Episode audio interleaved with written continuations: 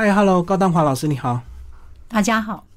好，高老师，我们来介绍你的这个一本书啊，叫做《王盛传与他的这个弟兄们》，然后乌丘南海部队，然后一样，这个高老师先把你个人背景介绍一下。我我家族就是百年灯塔家族。是。那乌丘呢，被军管之后，就是最早的部队游击队南海部队进来。嘿。南海部队进来，我们在民国四十三年开始设乡公所。那开始有南海部队的几个热心的军人协助我们，就是去教小朋友，因为他们认为乌丘的孩子为什么都不会念书，所以有三个军人他们去刻钢板、拆船板，把小朋友带到庙里面去读书。最关键的那个人，南海部队在乌丘教育最关键的那个人，他就是我的姨父。那我知道这一整串故事整理起来的时候，我已经是年过五十了。哎，那我自己在想，他不仅是我的姨父，他其实是台湾国防部被遗忘的一批军人。嗯，南海部队这一批人，他们对于乌丘的贡献以及他们牺牲的人，为什么都没有人记得？以及他们该领的抚恤金没有领到？还有就是。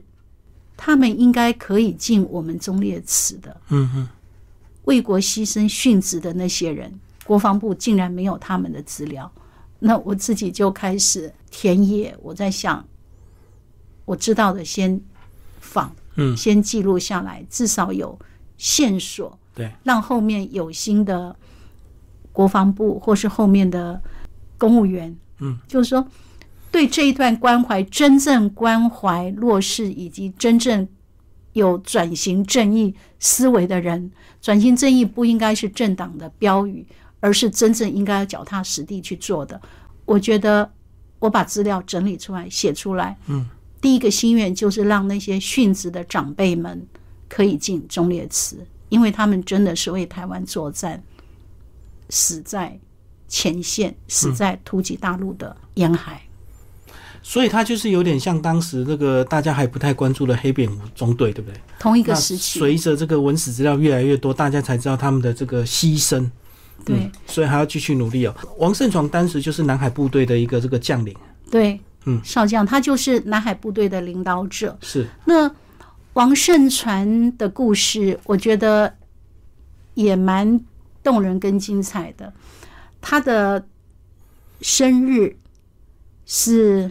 八二三，嗯，他的去世是六月六日，嗯，所以我们在想八二三的时候，我们就想到金门八二三之战嘛，对，八二三对于军事来讲是一个很重要的日子。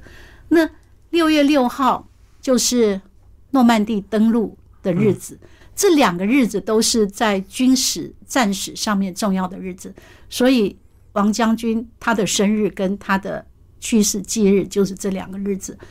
他是戴笠的子弟兵特警班一起，嗯，所以他是在重庆中美合作所的那个时候就开始从军。那在日本战败之后，他在民国三十五年、三十六年就派到台湾。嗯，我记得他待过台北市政府的警察局，后来又是基隆市政府。可是为什么最后变成南海部队？那？从他的一些资料上面就去探索，他其实已经在台湾了嘛，七小都来了。那他民国三十七年左右，他就是回到了厦门，回到了福建沿海去招兵买马，发展组织。那后来就他常常就是驾着船在乌丘的海面上面去，对于那些逃出来的国民党的弟兄，然后去。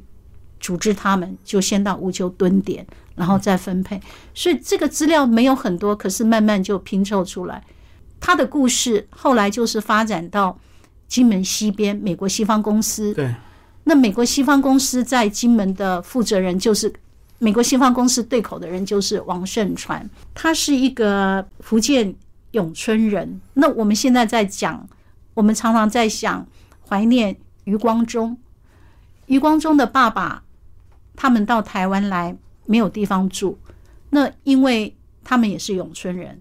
那余光中的爸爸跟王顺传将军是同乡的人，王将军就把他的官邸其中之一就给了余光中的爸爸住，余光中他们一家就住在，他们有这一段的渊源，所以你会看到这一个是一个一个将军，可是他也有很细腻的情感的那个部分。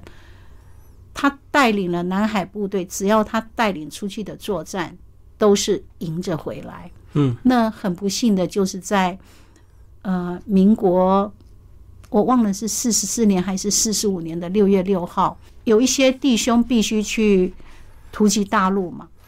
那有个弟兄应该是跟他要，就是要把全部的那个心想拿走。安家费是吧安？家费对，但是他们有惯例，你只能拿一半，对，这个出发前先拿一半，完成之后再拿另一半。啊，那个另一半也要拿。那王将军是一个很严格的人，嗯，那那个属下可能就是一言不合就开枪就把他枪毙了，一时冲动，对，一时冲动就枪毙了。那我在讲牺牲的他的弟兄有很多去突击大陆牺牲的，对，那因为王胜传提早去世，应该是这样子，所以南海部队没有大家长对。那再到后来，我们国防部的制度改变了，那南海部队他们也都转型，后来都转型就没有南海部队。那所以南海部队的这一段历史就没有人知道，因为大家长已经去世了。嗯，那这也是我们看到的黑蝙蝠，是后面有很多的文史工作者，很多的记者去报道这一段，然后帮忙把这一段的历史拼凑出来。可是南海部队的确是没有人去做。那我们想到的反共救国军，其实都想到马祖东海部队，是因为他们的系统，他们的领导者应该是叫我忘了是不是叫魏耿魏贝贝，就是说东海部队的领导者都很长寿，所以他们有办法去把慢慢慢慢整理出来。那南海比较可惜，哦，所以他们包括很多这个抚恤金的这个争取对也中断了，所以就要靠后来就很多人在努力，对不对？你里面是不是也提到王开锁也是其中一位？王开锁也是啊，王开锁就是第一批突击大陆的。那王开锁他是在我们情报局登记有案的敌后工作人员，只是因为当时我们两岸是不能往来嘛，所以他的抚恤金是一，当时我们的抚恤金是不能给中国大陆。那两岸开放探亲之后，他的太太以及儿子分别到情报局来，希望能够拿回爸爸的抚恤金。可是我们当时的条例抚恤是不能给对岸的。哦，那当我们可以给对岸的时候，我们没有去通知他们，就错过时间，错过时机，他们再回来的时候，我们国防部就告诉他说过期了。所以王开锁的儿子就很伤心的说：“我爸爸为国捐躯的事不会过期，抚恤金的秦岭为什么会过期？”那这也是让我觉得对于军人牺牲的军人非常不公平的地方。因为不必去举证王开锁是不是情报局的工作人员，因为里面所有的资料都是完整的。嗯，只因为秦岭的时候，我们的工作人员不够细心，应该赶快去通知当时有来秦岭还秦岭不到的。那我在说勿因善小而不为，就是说王开锁牺牲之后，当然他的太太跟儿子在当时的中国大陆就是过得很凄惨的黑五类嘛。嗯，所以到王开锁的儿子叫王瑞珍，我去看到他的时候，就是一个孤老的老人，他在叙述他跟他妈妈怎么躲躲追杀，然后他们躲到了古墓里面，就是会被牵连，就对了。就牵连非常的严重啦。就是说，当我们可以去看到，我们应该要给去世的军人应该有的补偿的时候，为什么我们都不主动给予？嗯，那人家来了，那我们说，哎，现在的法令还不可以。当我们法令通过的时候，为什么不主动告知？他们三番两次到台湾来的时候，后面都是一句话过期了。是我觉得这个是我们非常不道义，不仅对王开锁不道义，也是对乌丘不道义，因为这些牺牲者是从乌丘出发到大陆去的。那王开锁的姐夫就是我的姨父傅培奇，就是刚才在讲创办乌丘国小的人。那姨父到后来也在协助他姐夫去争取姐夫的抚恤金，因为带着姐姐，他姐姐来嘛，就说他们在大陆其实过得非常的辛苦，也都没有拿到这个抚恤金。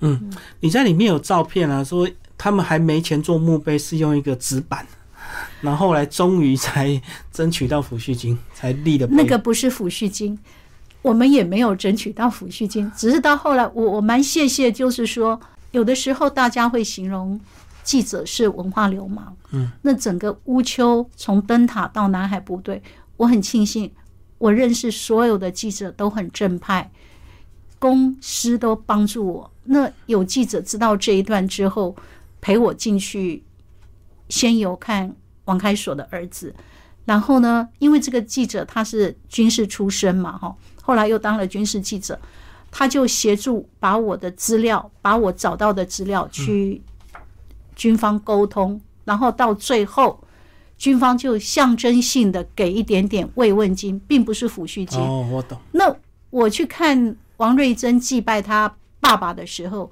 他其实每次就拿了一个大纸盒的盖，就像我们一个大纸盒，然后他们就写上面就写着“王开锁之墓，中华民国”，我忘了是写四十一年还四十年。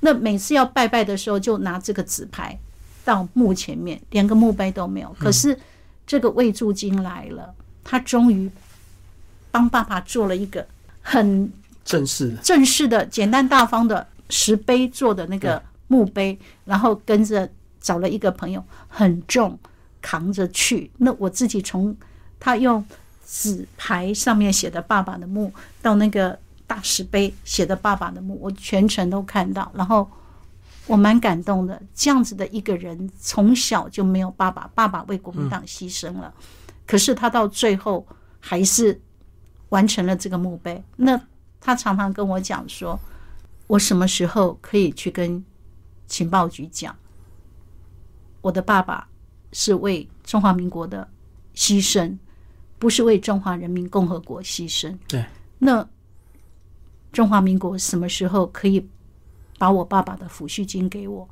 那是我爸爸的卖命钱，为什么不给我？所以后来就是变通一个方式啊。象征性的，并没有真正给抚恤金。对对对，一个慰问，小小的慰问。其实那个慰问金，如果仔细讲起来，还不够我自己自费去大陆的来回这么多趟的调查调查成本时数。我觉得这个这个就是说，我为什么花这么多的时间精力？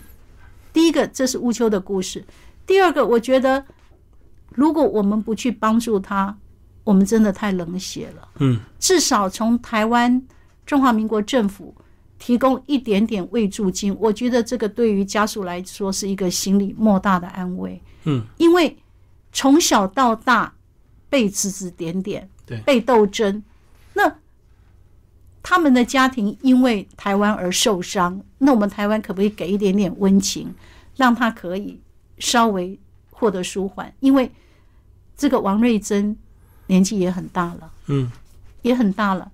他有生之年拿不拿得到他爸爸的抚恤金，我不敢保证。但是我觉得我们可以在他有生之年看到，我们跟他是站在一起的，让他有一点点心理依靠。这是身为一个无求人，看到家乡军人牺牲，我应该为他做的一点点事情。所以后来南海部队就是因为这个王将军被部署刺杀之后，所以他就结束了嘛。对，那个时候结束，一方面是他去世了，那还有一方面就是美国西方公司的业务也调整了。那后来南海部队他们就变成了国防部下面情报局的闽南工作组，所以他是闽南工作站的第一任站长。嗯，从美国西方公司转转型到呃闽南工作站的第一任站长，他就是在那个站长的任内被嗯射杀了。所以后来就是本来变公事，从公事变成守事嘛，对，所以就不会再主动出击啊。还是有出击。嗯还是有出击。那因为美国西方公司他们，包括我后来还访到了一个基隆的老伯伯，他也是南海部队这个系统，他后来被中共抓了，然后劳改坐牢了很久很久，在郝柏村当国防部长的那个时候，有一批就放回来。那那个时候，中共可以让他们选择，他其实是大陆的人，嗯，他是福建的人。中共可以选择你要留在大陆还是要到台湾。他那个时候说，我死都要到台湾去。嗯，他其实是大陆那边的人，就是说这个贝贝后来我去访了他几次，他就说，我们简直是炮灰嘛。叫我们进去突击，也没告诉我们应该去哪里发展组织，找谁给我们的资源是什么？没有，我们一上去之后，那个船就沉下去。就是说，他们那个设计就是，反正让你没有退路了，让你回不来，让你回不来，会自爆。对，然后他最后一趟，他被抓的那一趟就是民国五十二年，嗯，从小丘，那他们是从淡水那边出发，反正有军舰送他们过去，会在。呃，我们乌丘小丘的外海有小艇在接驳他们到小丘，所以他是在小丘蹲点，再到大陆去。所以民国五十二年还有从乌丘去大陆的情报人员。哦，所以当时那个大时代就是整个 都很乱，非常的乱。对对对，然后当然已经有有有有很多这个组织发展不完整的一个地方，就会有很多人牺牲的故事啊。对，嗯，那。在这个时候，我也要提到一点，就是说，我们讲到了反共救国军，那我们会看到了金三角、台北反共救国军，当滇缅一滇缅一包，就是当我们有很多的关怀给他们的时候，其实南海部队也差不多在同一个时期，只是因为没有人去为南海部队写，南海部队也是国军的孤儿，类似这样，所以一直到现在就是没有办法获得。大家的关注，协助他们进中烈祠。如果大家还记得去年太北孤军回来我们中列祠的时候，当天下雨，那蛮感人的那一幕。那我要讲就是说，无论台北孤军的去世，或是南海部队的去世，在国防部的眼里，他不应该有分别心，贡献都是一样的，贡献都是一样的。是啊。我们给了台北孤军这么多的关注，是不是这个时候应该要看到这一批人更需要国防部现在的关注，让这些曾为国牺牲的英魂不要再像孤魂在外面飘荡，而是慎重的引领进忠烈祠，让他们可以安心的被我们尊敬的。入忠烈祠。那我去年跟我跟王胜传将军的儿子叫王国栋，王大哥，我们两个人是靠自己的力量一直在找这些文史。那王大哥对于南海部队爸爸的部署，几乎是发自内心的尊敬。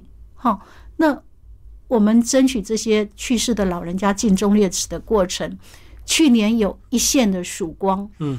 因为当时太北的孤军进忠烈祠，那个是吴思怀，我就跟王大哥说，吴思怀立委他们有经验，你就去跟吴世怀立委澄清，因为都是反共救国军。对，那很遗憾，去年十二月，王大哥告诉我说，吴世怀办公室的主任告诉他说，哎，可以了，那。国防部什么什么时候就是说要跟我们讨论？中间我们送出去的名单有三十位可以立入中列祠了。那我说我们有那么多未抚恤，就是已经上面的名单，至少有三十位他先查出来。嗯，王将军去世的时候，王将军有保存了一个非常完整的笔笔记簿，以抚恤为抚恤名单。所以我们用那个用那个去争取那。国防部查到第一批查到了三十位，这三十位可以入中列就等于是确定的。对，可是呢，不到一个月，王大哥又接到一个讯息，国防部说不可以，所以这件事就悬在这里。那二零二四年，我自己觉得，我们一起来为南海部队做件好事，大家一起协助这些为国牺牲的人进忠烈祠。嗯，虽然一开始只有我跟王大哥两个人在推，那我相信，因为大家不知道嘛，那现在知道，大家一起来协助。我也希望新的立委可以一起来关怀这件事。无论国民党，无论民进党，无论民众党，这些军人都是当时守护台海第一线第一批牺牲的军人，只是因为他们的新闻没有像太北孤军。那么多的篇幅，或许未来可能拍南海部队的故事，非常可歌可泣。是南海部队的故事其实是不输亚细亚的孤儿，不输那个太北滇缅玛莎什么类似，完全不输。那可歌可泣的故事，南海部队非常的多。那包括就是说，我们基隆的渔业发展以及高雄的渔业发展，其实都跟这批人很有关，因为。南海部队的核心跟南海部队的队员，他们几乎都是福建沿海很多号召过号召过来的。那他们后来王胜传将军一去世，他们有一些人就在基隆蹲点，然后就我记得基隆现在有一个最高的大楼，里面有一家那个餐厅，是基隆很不错的餐厅。那个餐厅的老板就是南海部队的第二代。那就从这个上面可以看到南海部队跟基隆一夜发展。那这一个餐厅的第二代，他后来在大概十几年前嘛，还发起了大家要去守护基隆海岸，就是说他号召出去捕鱼的渔船，只要在海上看到任何的垃圾，都把它带回来。这都是南海部队，就是说。其实有很多的故事，很多的精神是可以叙述跟传承，只因为我们人很少，或是像那个中研院的院士，清华大学哪一个院的院长我忘了，黄一农，他爸爸也是南海部队，那他就是在我刚刚说的美国西方公司在西边训练的，他就是在金门西边村出生的，他。爸爸的故事是南海部队里面非常经典的，因为王胜传将军被属下射杀的时候，嗯，那个属下就是黄一农爸爸的队伍里面。可是呢，你看看王大哥跟这个黄一农的爸爸，他们到现在感情都很好哦，不会仇视，不会仇视，非常的尊敬。那我觉得他们的出发点都是爱国。嗯，那到后来长辈去世之后，你看到了他们的精神，南海部队的精神，都在这些人身上彰显出来嘛。包括到黄一农后来对爸爸的尊敬，王大哥对于这个黄队长的尊敬，以及我们协力去协助南海部队故事被看见，没有任何的政府资源，可是南海部队有很多值得。尊敬的事情，以及值得被大家看到。他如果要拍片，那真的是一个很精彩的片子。我也许可以第一个画面就是有两个乌丘的小朋友，嗯，小女生，然后他们两个跑跑跑跑到一个石头的岸边，就拿了一封信给一个军人。那个军人要去哪里？那个军人要从乌丘到。金门去，他帮他的姐姐写情书给那个他后来的姐夫。嗯嗯。那第二幕就是金门的船又来了，他陪着他姐姐在等信。不是，他陪着他姐姐，让姐姐上那一艘船。哦。姐姐偷偷的离开乌丘，因为南海部队的姐夫带姐姐走。那中间有很多这样的故事，这是大家所不知道的。然后后来就交错到很多。我觉得就是南海部队应该要被看见，南海部队牺牲者应该尽忠烈祠。南海部队如果是写成小说、拍成小短片，是它有很多从中美合作所一直到国共对峙的故事在里面。哦，所以你里面有写到一些这个年表啊，在一九五九到一九六一就转到宜兰去了。对，嗯。就是因为这个美国没有在援助这个南海部队嘛。嗯，好，最后这个高老师再跟我们讲一下你这本书啊，这个访谈非常多了，那有没有特别要感谢的？第一个要感谢的是已经去世的沈红珠沈大姐。嗯，她就是在当时我们从乌丘去突击大陆沿海的时候，她被抓了。嗯，那她被抓的时候，她以为她会死掉了，跟她关在一起的。他们的队长告诉他说：“你放心，因为你未成年，嗯，不会被枪毙。”那他后来就被，当然就坐牢一生，好，到后来才放出来。那他被抓的那个时候，蒋经国应该是我们总政战部的主任，或是国防部的什么主管，我现在忘了。政战主任吧，政战主任。嗯，有一本书叫《碧血红花》，那沈红珠的那一篇叫做《可歌可泣的沈红珠》，就是我们总政战部叙述有一个南海部队的年轻的队员，然后进去，这个女生怎么爱国，然后牺牲了，然后我们对她应该要怎么讲？可是当沈红珠，因为沈红珠就是跟刚刚我说的那个王开锁他们是同一个时期、同一个队伍，只是去不同的地方。嗯，当可歌可泣的沈红珠老年回来要自己的军饷，我们一样是不给。这个是有国防部的资料的，在当时的中央日报也有写的，可是不给。那我很感谢的就是说，我找到沈红珠的时候，他听到我叙述了乌秋，他就开始把他的故事讲给我听。当我的书要出来要寄寄去给他的时候，他在我书出来的前一周去世了。我很感谢他。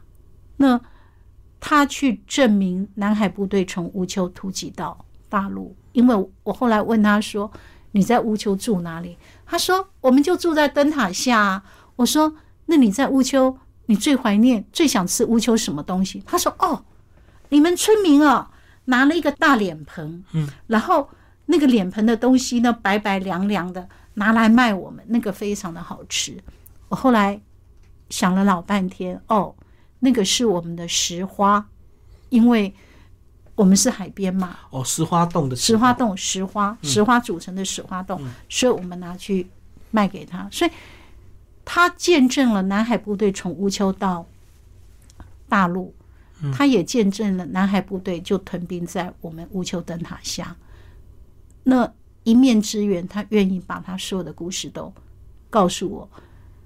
可歌可泣的沈红珠，其实也就是可歌可泣的南海部队。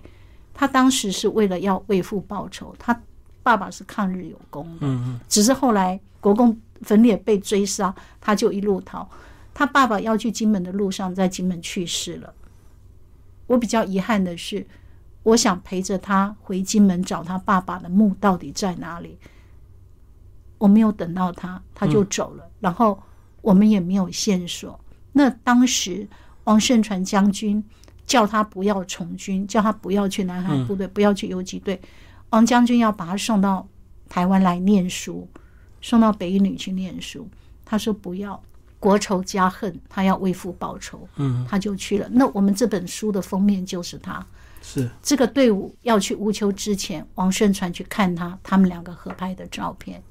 那除了他，第二个要感谢的就是我姨父，嗯因为姨父断断续续跟我讲了一些，我才有办法有线索去把整个南海部队在姨父去世了十年之后，我把它整理出来。那基隆有一些贝贝，他们是反共救国军南海部队的后期了。这些贝贝，我说民国五十二年去突击大陆的这一位，他们当时都是南海部队里面最年轻的，最年轻的。可是现在也八十岁了。嗯那我也很感谢他们。那我心有余力不足的是，全部的资源都是我自己去找、自己去访。我其实是一个门外汉，不得不去为这些事记录。那我们在看南海部队之余，我感谢他们，我也希望有人去协助去世的能够进忠烈祠，嗯还在的能够为他们留下他们的生命故事。他们是当时守护台海第一线的军人，第一批的牺牲者。好，谢谢高丹华老师为我们介绍这本书。谢谢。嗯